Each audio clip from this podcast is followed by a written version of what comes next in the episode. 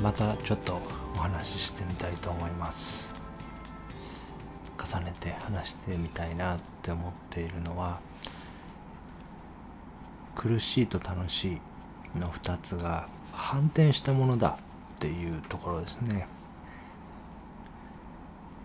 同じものの2つの側面で苦しいと楽しいは反転した同じものだっていうところ。そこをまた話していきたいと思います。前々回ですかねあのアルプスの少女のハイジンのクララが立ったところの話ですね。12年ぶりにクララが立ったっていうことがその爆発的な喜びを生み出していて仮にそれが1週間寝込んで風邪かなんかインフルエンザかで寝込んで立っただけだったら感動的にはならないということですね。その谷の深さが我慢して我慢してその我慢した辛さが手に入れた時の喜び山の高さイコール谷の深さになってるっていうことですね。これちょっと具体的な例えをもうちょっと足しておきたいと思うんですね。ここもやっぱりピンときた方がしっかり腑に落ちるっていうところかなっていうふうに思うんですね。あるスポーツの選手が大会に出てそこで勝利を目指すっていう時にまあ例えば県大会に出てそこで優勝を目指すっていうのとオリンピックに出て優勝するっていうのでは明らかにオリンピックの方が難しいわけですね。そこで優勝しようとしてるライバルの数が一方は県の中でのライバルだしもう一方は世界中のライバルと競わなきゃいけないどちらで優勝する方が困難かって考えれば明らかにオリンピックで優勝する方が困難なわけですね。で県大会で優勝するっていうのも一つの優勝だし全国大会で優勝するっていうのも優勝には間違いないしアジア大会で優勝するっていうのも優勝なわけですね。でどれも優勝1位なんですが分母が違うわけですねその大会の参加者の人数規模数が違うわけですねでそれでより困難な目標を手に入れた時の方が喜びは大きくなるわけですね。苦と楽のピークの高さっていうのはそれを手に入れるまでのかけるこうコストとか労力とか時間とかですね。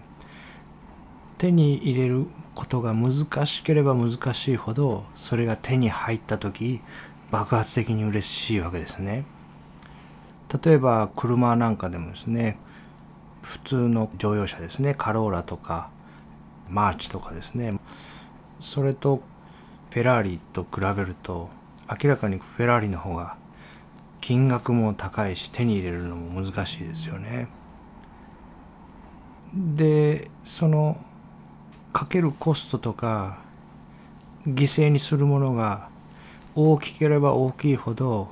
その手に入れた感達成感っていうのは大きいわけですね。だけどもっと年収の低いような賃金の低い国で働かれてる人にとってはカローラやマーチも高級車かもしれないですね。なので何をピークにするかっていうのはもう本当個人それぞれの意味付けに任されてるわけですね。人生最大の喜びみたいな折れ線グラフの頂点を決めてるのはその人の貼り付けですね。例えば車に全然興味がない年配の女性とかだったらフェラーリなんかちっとも欲しくないと思うんですよね。いらないものだと思うんですね。何でもいいありふれたものですね。まあ例えばホッチキスとかですね。ホッチキスを手に入れることを人生のピークにする人はいないと思うんですよね。今コンビニでもどこでもホッチキス買えますからね。ホッチキスを買ったことが人生最大の喜びの瞬間って思う人はいないと思うんですね。なぜならそれはあまりにも簡単だからそういう簡単でありふれたものに自我は興味を示さないんですねいつもこう特別になりたいと思ってるのが自我の動きなので穏やかで静かなものよりも他との差異が際立っていて差異を感知するシステムなので違いが大きいものの方に惹かれるんですね。他のものとの差が大きいものですね。でそうやって大きなあ難しいもの難しさが大きいものイコール手に入れた時の喜びが大きいものなので大きな喜びをもっともっと手に入れようとして大きな喜びを目標に設定するわけですね。例えば3年後にあれを手に入れる。こうなる。こういう資格を手に入れる。こういう地位になる。こういう状態を作り出すみたいにある期間未来にそのものを手に入れるだけの苦労する時間を設定してそのものを手に入れたところを夢見るわけですね。でそうするとそのものを手に入れるために走ってるその3年間なりその手に入れるために苦労してる時間っていうのは100点ではないわけですねそれが手に入ってないわけなので欠けてる部分があって足りない状態が3年間続くっていうわけですねだから3年後に目標達成する目標をセットするっていうことは3年間は自分を足りてない状態に置くっていうそういうことなんですね。大阪の人が山登りが好きな人がいて六甲山に登るのを目標にしないですよね。やっぱり富士山になりエベレストになりっていうふうに目標は難しければ難しいほど登った時に達成感と喜びと掴んだぞっていう思いが大きくなるわけですね。で掴んだぞって思ってそれでその一瞬は足りない思いが打ち消されるんですね。でそこの安堵っていうのは実は目標に向かわなくてよくなった安堵なんですね。手に入った喜びっていうふうに本人は思うかもしれないんですけど実はそこにあるのはその3年間それが手に入らなかったそれは持ってないわけですから自分はその部分が足りない欠けた存在だったのがそのピースがそこにはまって足りなさが補われた瞬間にもう手に入れようとしてこう向かわなくてよくなった安堵なんですねそこのピークのところっていうのは。でもそれは自分がそれをまだ持ってないって不足も自分で作り出して自分で手に入れて自分で満たされた気になってっていう自作自演ですね。なのでもっと大きな喜びっていうのはもっと大変なものっていうのと同じことなんですね。大阪に住んでる人が芦屋の温泉に旅行に行くのを人生の目標にしないですよね。やっぱり世界旅行とかヨーロッパ旅行とか行くことの金額も高くて手に入れるのも難しくてなかなか行けなできないことかける労力コストが高いものを高い山っていうふうに自分で決めて自分でそこに向かって動いていくでその向かってる間はそれを持ってない自分っていう定義になるわけですね。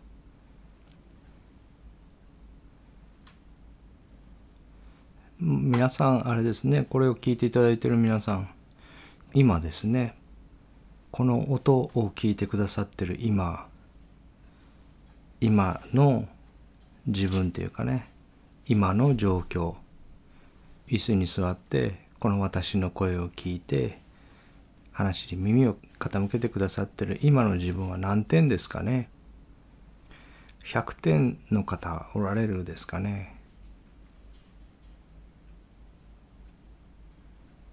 80点とか70点とかねそういう方が多いんじゃないかなっていうふうにこんなことをね知った彼のような顔して話してる私もいつも100点なわけではなくて80点70点時には60点今の自分がですねっていうふうに感じてしまう時も一日の中で訪れます。でずっとそういうふうにあれがあれば100点になるのにあれがないって言ってそのあれを目標にして今の自分は80点だってなって残り20点は未来に何かを達成すれば補われるっていう考えで生きてるわけですけどその20点って自分で設定してるんですね自分の中身はね。これがあれば20点っていう20点を持ってなくてももっと自分に高い点数を出してる人もいるしすでにそれを持ってて今自分は80点だあとあれとあれがあれば100点になるって言ってるその20点をすでに持ってる人も世の中にいっぱいいますね。でその人たちが自分のことを100点だって思ってるかというとその人たちはその人たちで20点何か足りないと思って別のものを足りないって言ってるわけですね。何と比較するか何との差を持って足りないっていうかっていうのは全部後から貼り付けてることなんですね。苦しさが大きければ大きいほどそれがほどけた時の喜びが大きいっていうことが分かればテレビとかでどうしてこんなに悲惨なニュースばっかり流されるのか悲惨な出来事が取り上げられるのかっていうのが分かってきますね。あまり知られてないんですけど災害とか殺人とかですね悲惨なニュースとか悲惨な報道出来事それから議論とかですねあのよく政治の番組なんかでコメンテーター同士が怒りながら話してたりというああいうなんかイライラしたものや緊張感が高かったりうまくいってないようなものっていうのは視聴率が取れるんですね。苦しいような苦しいようなメッセージっていうのは視聴率が取れるんですね。それはとっても引きつけるからですね。その苦しさや悲惨さみたいなものが人々の自我を強くするんですね。もともと自我はこの個体が生き残っていけるかサバイバルできるかっていうことを心配して存在しているものなのでそういう不安なメッセージとかですね世界には悪い人がいて犯人がいてどんどん物事は悪くなっていってるっていうようなメッセージは自我を刺激するんですね。とても自我は引きつけられます。恐れがあるっていう恐れが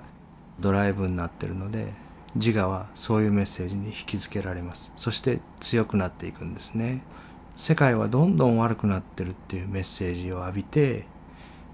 自我が緊張感が高くなって強くなったところにパンと画面が変わってビールやお菓子や電化製品のコマーシャルが明るい映像と音楽とともに流されますね。まるで苦しいをしっかり味合わせた後突然裏返してこれを手に入れれば今の苦しいニュースはチャラになりますよって言わんばかりに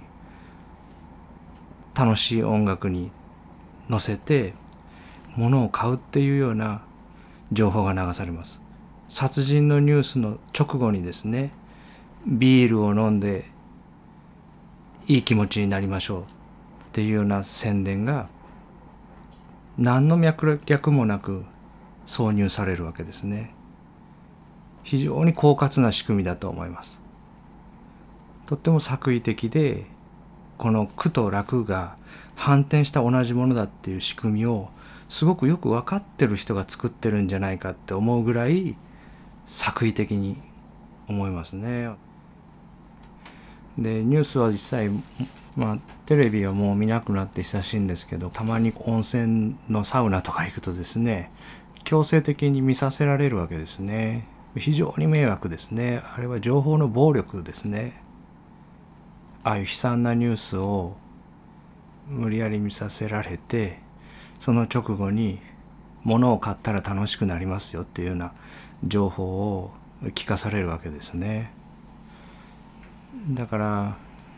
そういうこう悲惨なニュースを流すことが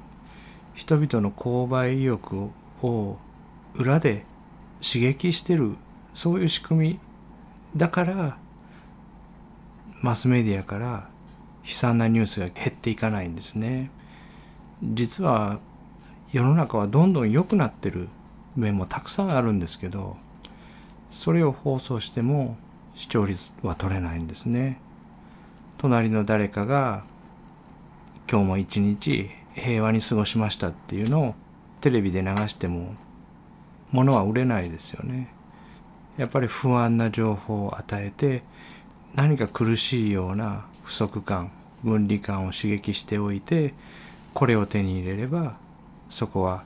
和らぎますよっていうようなカウンターメッセージで物を買わせるっていうようなそういう仕組みですね。そういうものを見させられて聞かされてうまく恐れですね足りないような不足したようなそしてこのままではまずいんじゃないかっていうような恐れを刺激された後でこういうものがあると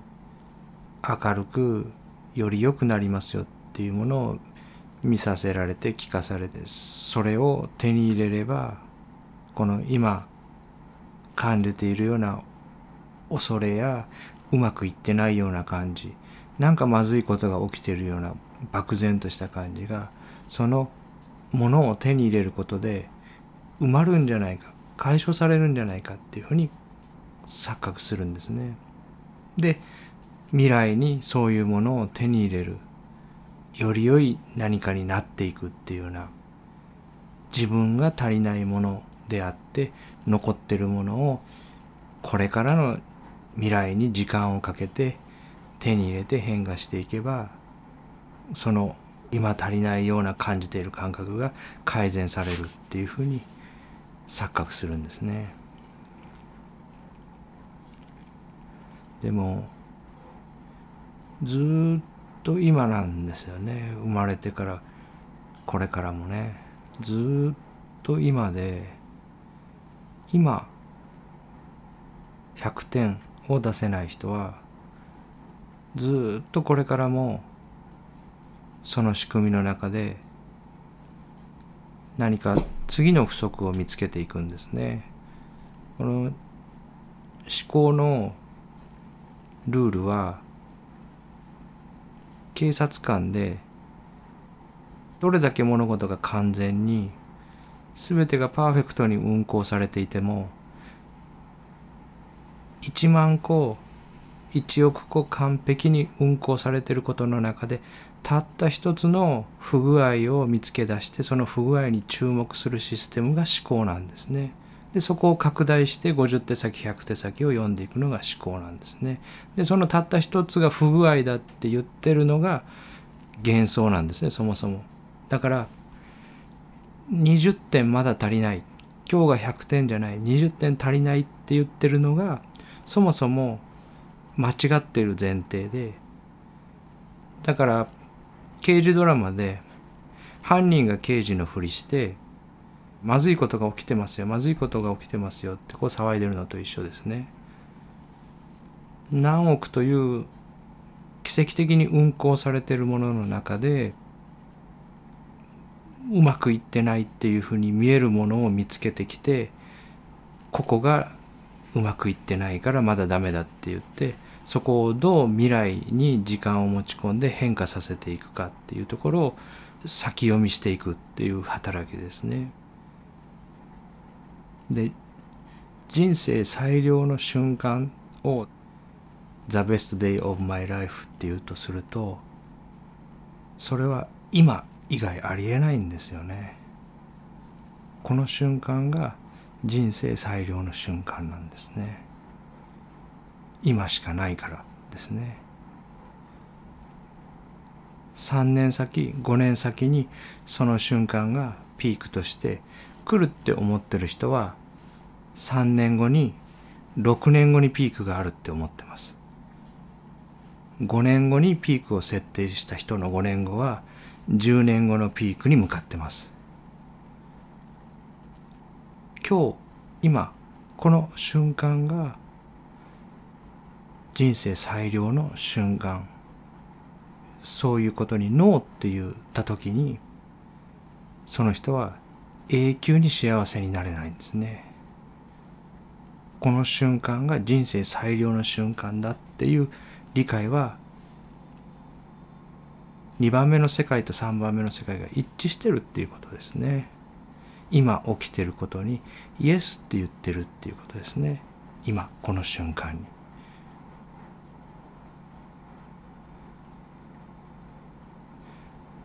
それはやっぱり思考の中ではそもそもの成り立ちを考えると無理だと思うんですね。そもそも思考っていうのがマインドですね。考えるっていう仕組みそのものが恐れを取り除こうとしてこのこの個体をこの世界に1秒でも長くサバイバルさせようとして存在している仕組みである以上そのマインドの中に起きてること全てにイエスっていう機能は入ってないですね。犯人がいるっていうことが刑事という職業が存在する前提なので考えそのものが問題を見つけてくる機構だから考えの中では問題を見つけて解決するっていう未来の中でしか幸せを定義できないんですね思考は。なので今あなたが100点だって言われてもこれを聞いてくださってる自我はえー、そんなのなんかちょっと違うよと。自分はまだもっと良くなるよ。あれが手に入ればこうなればあの資格を取ればこういうスキルを手に入れれば今よりもっと良くなるよって。多分そう思われると思うんですね。私の自我もそうです。一日の中でここを改善してここを良くしてっていうふうに先の未来の中によりいいものがあるっていうようなその錯覚の中でしか自我は動けないので仕組みとして。だけどそこの中には幸せはない。なぜなら未来は永久に来ないからですね。ずっと今だからということですね。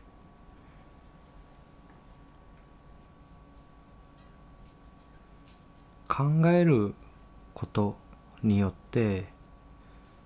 物事が何か解決するっていうふうに私たち思ってしまってますよね。考えれば答えが出てくるっていうか正解にたどり着けるっていうふうにね。だけどこのメッセージは考えそのものが幸せを隠す雲だっていうメッセージなんですね。で幸せは考えるものじゃなくて感じるものですよね。幸せを考えても全然なんかハッピーな気持ちになりませんね。幸せを感じた時にハッピーな気持ちになるんですね。で感じるのは今しかできないですよね。過去に感覚を感じることもできないし未来で感覚を感じることもできないし感じるって行為は今でしかできないんですよね。で幸せっていうのは考えるものじゃなくて感じるものなんですよね。っていうことは青い鳥の居場所はやはり今なんですよね。10年後の今とか20年後の今じゃなくて今日この今なんですね。音光嗅覚触覚立ち上がってるこの今が幸せのありかなんですね。これ以外は全部思考が作り出してる幻想ですね思考が言ってくるああすればこうすれば幸せになれるっていう幸せはそれは幻ですね。その瞬間のそれを手に入れた瞬間ですね。フェラーリを手に入れた瞬間にもやった幸せだっていう感じはあるでしょう。でも実はフェラーリを手に入れないとオリンピックで優勝しないと自分にイエスを言えないっていうことが本当の問題なんですね。それが本当の問題のありかなんですね。